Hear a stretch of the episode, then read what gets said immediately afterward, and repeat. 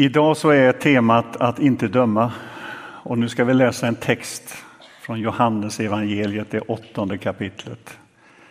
Och den finns på sidan 761. Och jag läser också vers 53 i det sjunde kapitlet, så får vi med den också.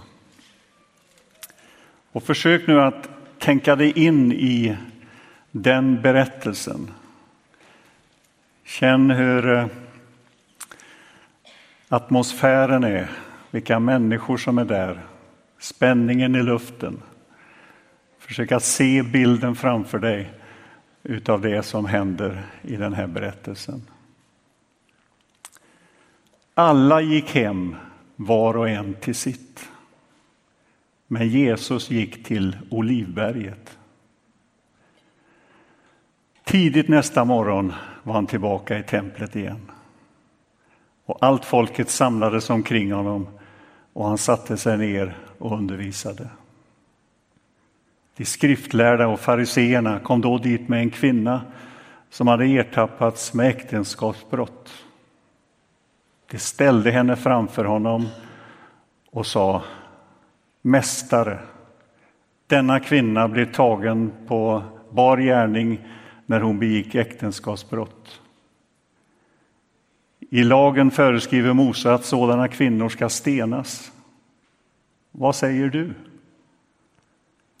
Detta sa de för att sätta honom på prov och få något att anklaga honom för. Men Jesus böjde sig ner och ritade på marken med fingret. När de envisades med sin fråga så såg han upp på dem och sa Den av er som är fri från synd ska kasta första stenen på henne. Sen böjde han sig ner igen och ritade på marken. När de hörde hans svar så gick de därifrån en efter en, de äldste först, och Jesus blev ensam kvar med kvinnan framför sig. Han såg upp på henne och sa Kvinna, vart tog de vägen? Är det ingen som har dömt dig? Hon svarade Nej, Herre. Då sa Jesus till henne Inte heller jag dömer dig. Gå nu och synda inte mer. Så lyder det heliga evangeliet.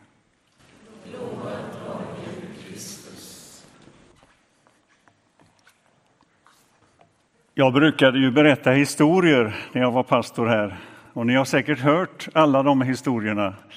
Men nu är det så länge sedan så jag tar en till. Det var ju mannen som var så bekymrad över att hans fru tyckte han började höra dåligt. Och han visste inte hur han skulle ta upp det där ämnet för det var lite känsligt. Men så fick han ett råd av en kompis att du kan väl säga när du kommer hem på lite avstånd, säg 10 meter någonting och så kollar du om hon hör.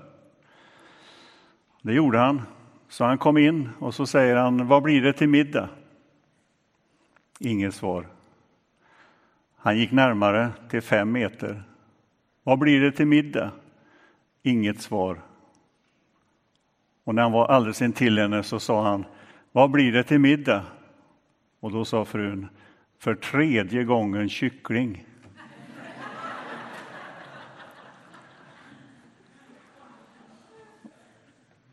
Och jag tror att det är precis det som händer i den här texten. Här tror man sig veta hur det ska vara, och så är det inte så. När jag var fiskare så, i slutet på 60-talet så hände det med jämna mellanrum att vi fick justera vår kompass. Och det var en, eh, en viktig åtgärd. Senare kom det ju instrument med GPS och annat, men det fanns inte då. Och då åkte vi upp här med båten, fiskebåten och la oss vid en, en, en bestämd plats här ute i Göta älv. Och så var det en man ombord som, som ställde in vår kompass och vi snurrade runt den där platsen där med båten. Och nu ska jag inte gå in på eh, så, så detaljrikt, det finns säkert skeppare och kaptener här och vi har åtminstone någon fiskare kvar här. Eh, men man kan säga, grovt säga att, att det finns åtminstone två faktorer som påverkar kursriktningen. Och det ena är eh, det man kan kalla för eh, avdrift. Och det är alltså yttre påverkan, alltså det kan vara strömmar, det kan vara, det kan vara hård vind som gör att kursen gradvis, man nästan inte märker det, man kommer ur kurs. Och när det gäller kompassen så finns det missvisning. Alltså, man kallar det för magnetisk deklination. Det är ett nytt ord. Oregelbundenheter i jordens magnetfält. Och som gör och påverkar kompassen så att den visar fel. Och så får man ställa in kompassen. Och när vi gjorde den här inställningen av kompassen så var det inte så sällan som att det var någonting ombord i båten som påverkade kompassens riktning. Det kunde vara en, en, eh, en kniv som låg intill kompassen som gjorde att den drogs åt det hållet. Det kunde vara en radioapparat som någon hade ställt dit eller något annat magnetiskt som gjorde att kompassen visade fel. Eller om vi hade satt på en ny plåt på båten där som påverkade kompassen. När Jesus talar om vad som påverkar oss och vår riktning så påpekar han att det inte alltid är de yttre faktorerna som är det stora hotet på, mot vår kurs, för vår kurs. Utan det är de inre faktorerna, vad som sker här inne i våra hjärtan.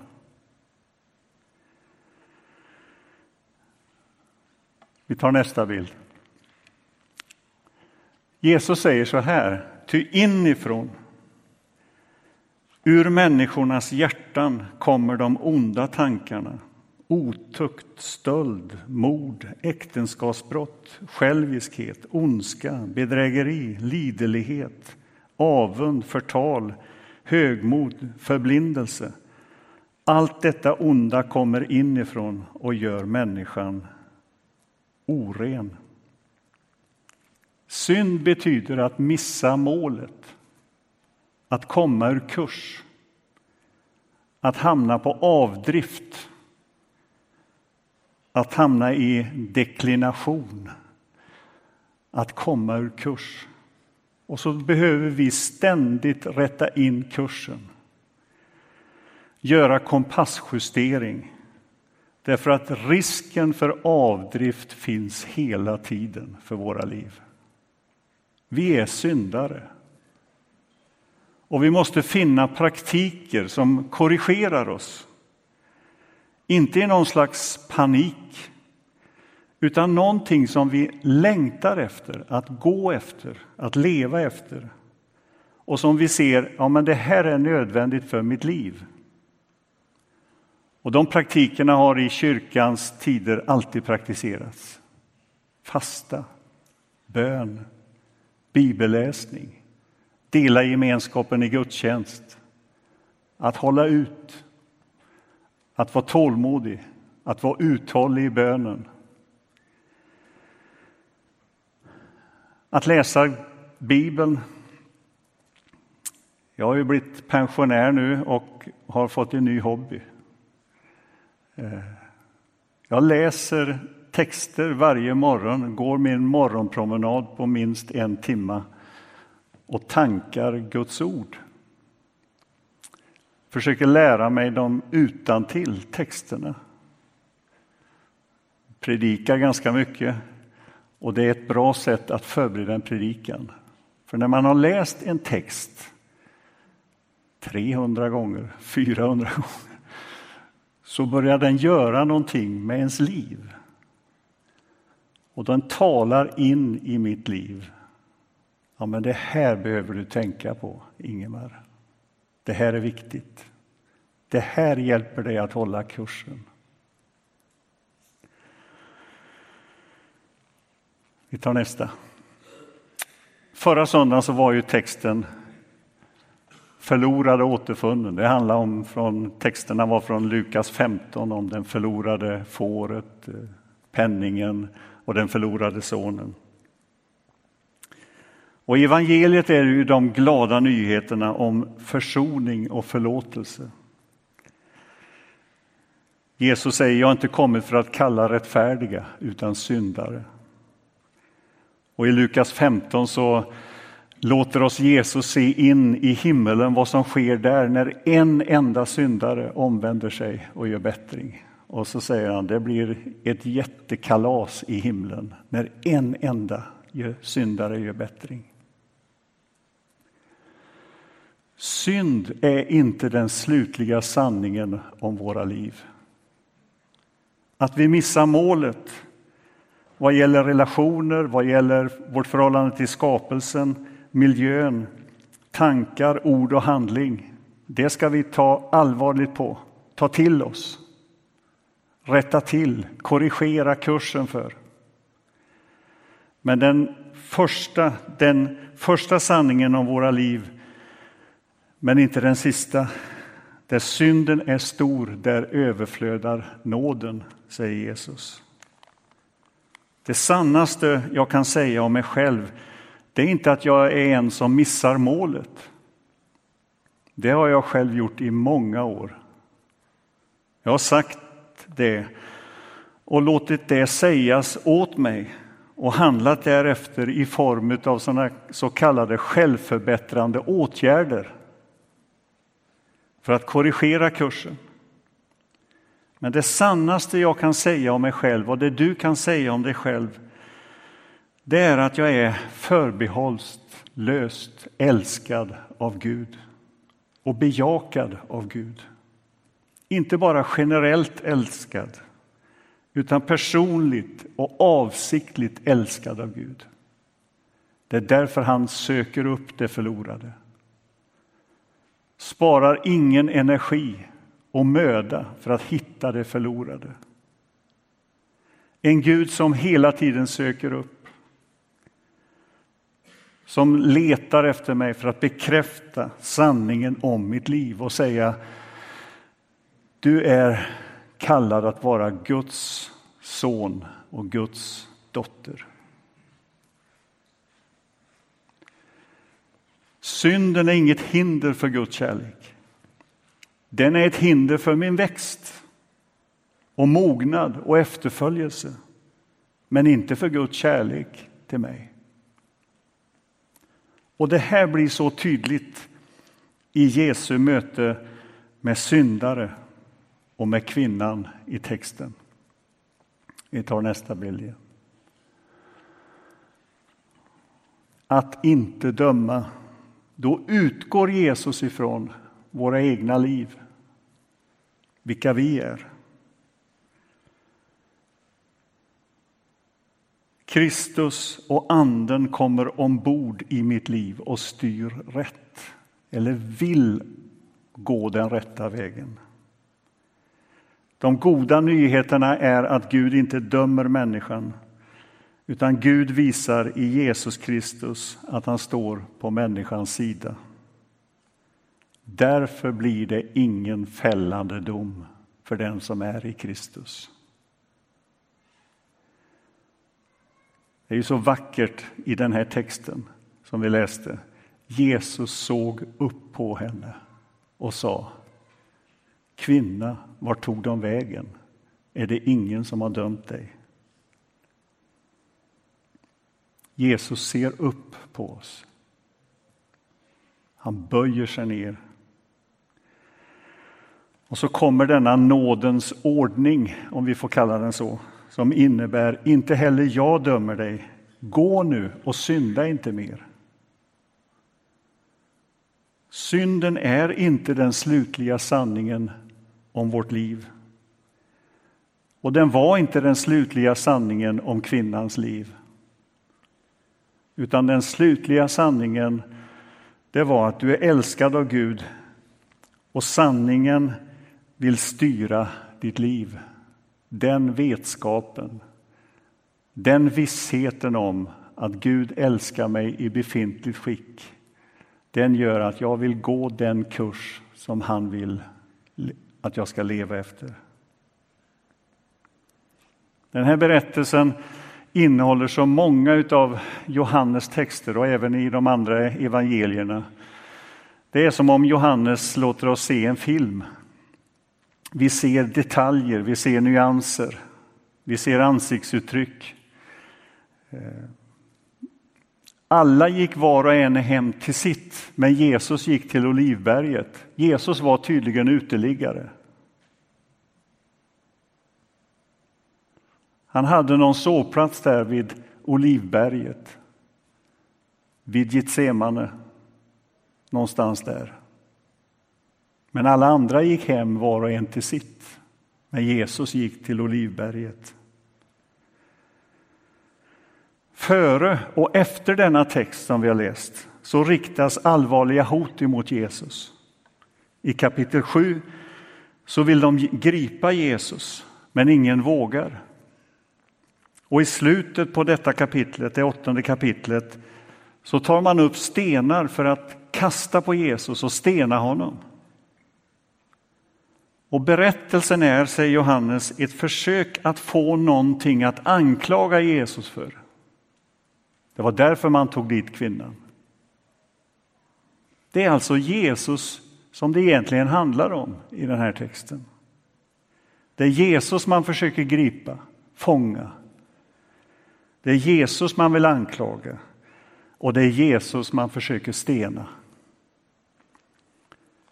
20 gånger i evangelierna berättas om hur fariseerna och de skriftlärda försökte röja Jesus ur vägen.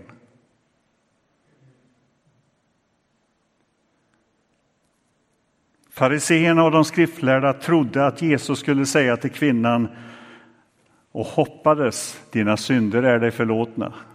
För då skulle de få någonting att anklaga honom för. Och det skulle innebära att Jesus satte Mose lag ur spel och att han för, lärde folket att bortse från Mose lag. För fariseerna och de skriftlärda så var inställningen att syndarna skulle utplånas. Jesus säger i Lukas 15 det blir glädje i himlen över en enda syndare som gör bättring. Fariseerna och de skriftlärda de sa så här. Det blir glädje i himlen när en enda syndare utplånas. Och man hade bibelstöd.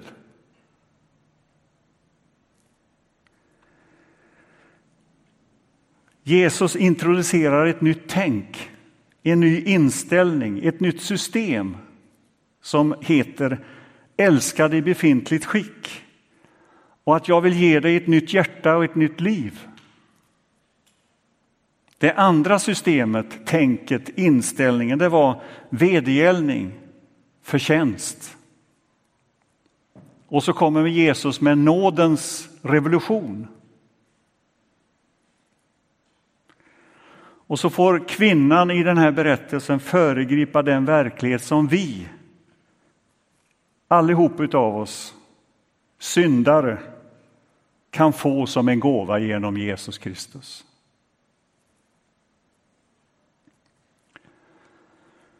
Hur långt sträcker sig nåden?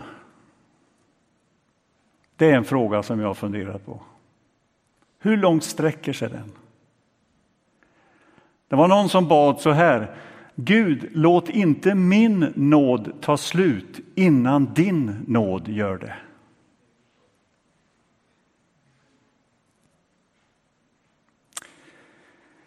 Jesus leder oss in, låter oss födas in i Guds rike.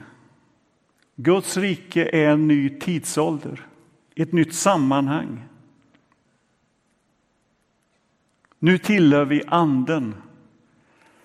Eller anden äger oss och vi bär dess frukter, säger Paulus. Vi lever inte längre efter köttet. Eller köttet äger inte längre oss så att vi gör dess gärningar. Vi är ett tempel för den heliga Ande. Observera skillnaden på gärningar och frukt.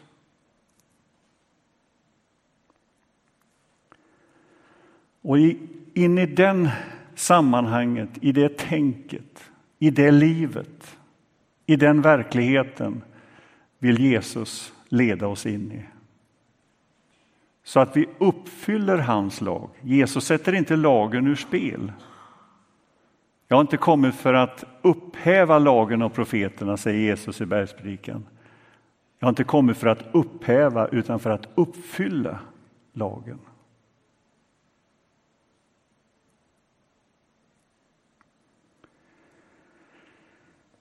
Vad gör Jesus inför anklagelsen? Jo, han böjer sig ner och ritar på marken med fingret.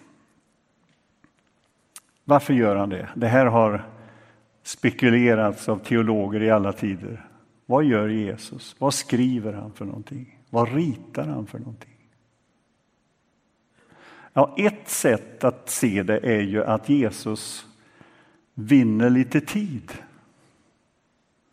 Och det är alltid bra. Tänk efter före. Det är bra. När du ser någonting, när du hör någonting, tänk ett varv till innan du säger något.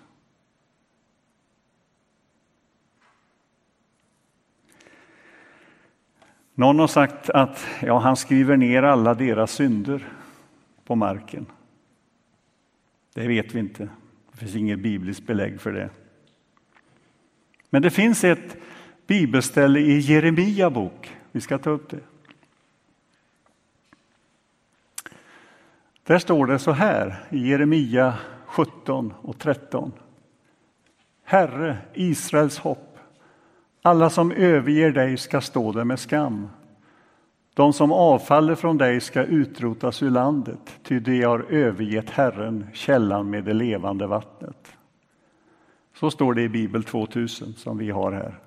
Men i folkbibeln så står det Herren är Israels hopp, alla som överger dig kommer på skam och de som avfaller från mig ska bli skrivna på marken. De har övergett Herren, källan med det levande vattnet. Och många översättningar har just det här, skrivna på marken. I kontrast till att vara skriven i himlen.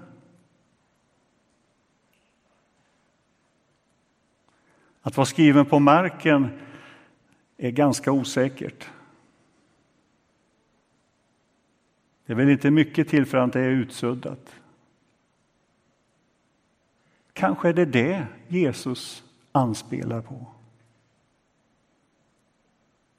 Och att de förstod det. De kunde ju sin bibel. Jeremia hade ju sagt så. Och så gick de därifrån en efter en och så står det i en notis, de äldste gick först.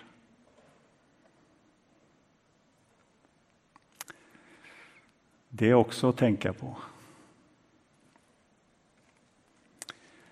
Och den av er som är fri från synd ska kasta första stenen på henne. Vad Jesus säger här det är att det är ju från mig själv, det är jag själv som är måttstocken för min bedömning av andra människor. Och därför så är det en viktig Andens gåva som heter självinsikt som kommer ur mötet med Gud själv som har försonat allt, förlåtit allt rivit sönder skuldbrevet som anklagade mig tagit på sig min synd och min skuld. Och i insikten om det så gör det att jag går varsamt fram i mötet med andra människor. Det är det Jesus försöker också stryka under i den här texten. Gud är den som dömer. Visst, vi ska pröva saker och ting. Bibeln uppmanar oss till det. Den ska ske i församlingen. Vi prövar inför Guds ord, inför hur, hur säger vi om det här? Vad, hur prövar vi detta? Det uppmanas vi och kanske är vi för dåliga på det. Men det är Gud som dömer ytterst. För de som för fram den här kvinnan inför Jesus så märker vi i ord Valet att hon är avpersonifierad. De ställde henne framför honom. Det var en sak, inte en person. Hon är ett objekt, inte en människa. Hon är avpersonifierad. Och då kan man döma utan hänsyn. Kvinnan är för, för männen en Facebook-figur. Ett troll. Ett namn kanske, men inte mer. Och aldrig tidigare har vi så många frestelser att döma andra som idag. Det är bara att se på alla våra sociala medier. Människor döms och stenas hela tiden. Vi sitter på våra domsäten och vi dömer utan nåd och barmhärtighet. Och inte med någon som helst bakgrundsinformation eller att vi prövat att gå i dennes skor. Jag är med på Facebook och jag har väldigt många vänner. och få gillanden och tummen upp ibland och så där. Och jag har också flera eh, vänner från församlingen här. Jag har svårt att koppla det där riktigt med vänner och inte vänner. Eh, men jag har, jag har Lotta Åhall som vän. Det här har jag pratat med Lotta Åhall om innan, att jag skulle säga detta. Och jag har beundrat hennes sätt att bemöta dömanden till andra människor. Ni som följer Lotta Å, alltså, titta på det. Hon ligger hela tiden på, ja men så, så kan det ju inte vara, det kan ju vara så här också. Hon bedömer och rättar till och korrigerar och hon är och möter alla de här trollen som finns. Som ofta har en väldigt låg människosyn. Och jag skulle vilja säga tack Lotta för din insats på Facebook. Det har jag sagt till henne också. Och vi borde kanske bemöta mer påståenden, domar, stenkastning än vad vi gör. Hur långt sträcker sig nåden? Tar min slut innan Guds? Jag har sagt det förr ifrån den här talarstolen. Tänk om nåden fick vara vårt varumärke på riktigt. För det är ju det. Vi är i nådens business. Det är därför att vi är här, på grund av nåden. Att Gud har i Kristus Jesus försonat oss med sig. Tänk om det vore vårt rykte. Jesu, ryktet om Jesus var den mannen umgås och äter med syndare. Det var ryktet. Det är nåden som har skapat oss. Det är förutsättningen för att vi idag möts till gudstjänst. Det är därför vi finns. Och det är vårt uppdrag att vara nådens ambassadörer. Vi har sett något, vi har hört något, vi har smakat någonting. som andas nåd och barmhärtighet. Och det mötet har gett oss ett helt nytt paradigm. Ett nytt system, en ny inställning. Ett helt nytt sätt att bli bemött och att möta andra. Och bordet som är dukat här idag är ju en beskrivning utav det paradigmskifte som vi har varit med om. En Gud som älskar oss och säger att sanningen om våra liv det är att det finns hopp, det finns förlåtelse, det finns upprättelse.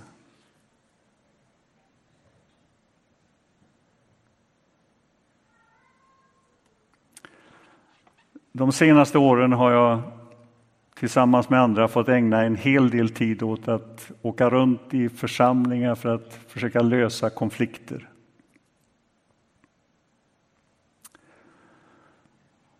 Och i de mötena, i de samtalen så försöker vi återvända gång på gång till just det här. Nåden, förlåtelsen, barmhärtigheten. Överallt där det finns människor finns det konflikter. Och det är inte församlingen undantagen. Och frågan är inte om det finns konflikter utan hur vi hanterar det, hur vi tar tag i det, hur vi möter det. Vilka redskap har vi? Och här har vi redskap. Det är inte alltid enkelt. Det blir inte alltid som det var förr, innan det skedde. Det blir sår. Det blir smärta. Men det blir också någonting som kan göra att vi kan gå vidare i våra liv. Vad är nåd? Tar min nåd slut innan Guds? Och där är min egen erfarenhet utav nåden så stark och så stor. Tänk om Gud tog hand om mig. Ja, men då kan han ju ta hand om vem som helst.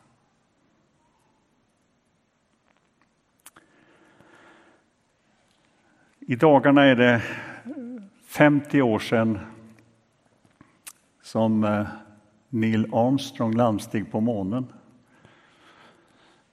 Eh, samma vecka för 50 år sedan, då var jag 19 år, var jag på en konferens uppe i Rättvik i Dalarna och översköljdes av Anden. Vi kallar det Andens dop eller Andens uppfyllelse. Men den erfarenheten har varit ett bärande erfarenhet för mitt liv. Jag har en bild på det också. Där står vi. Det är jag trea från höger.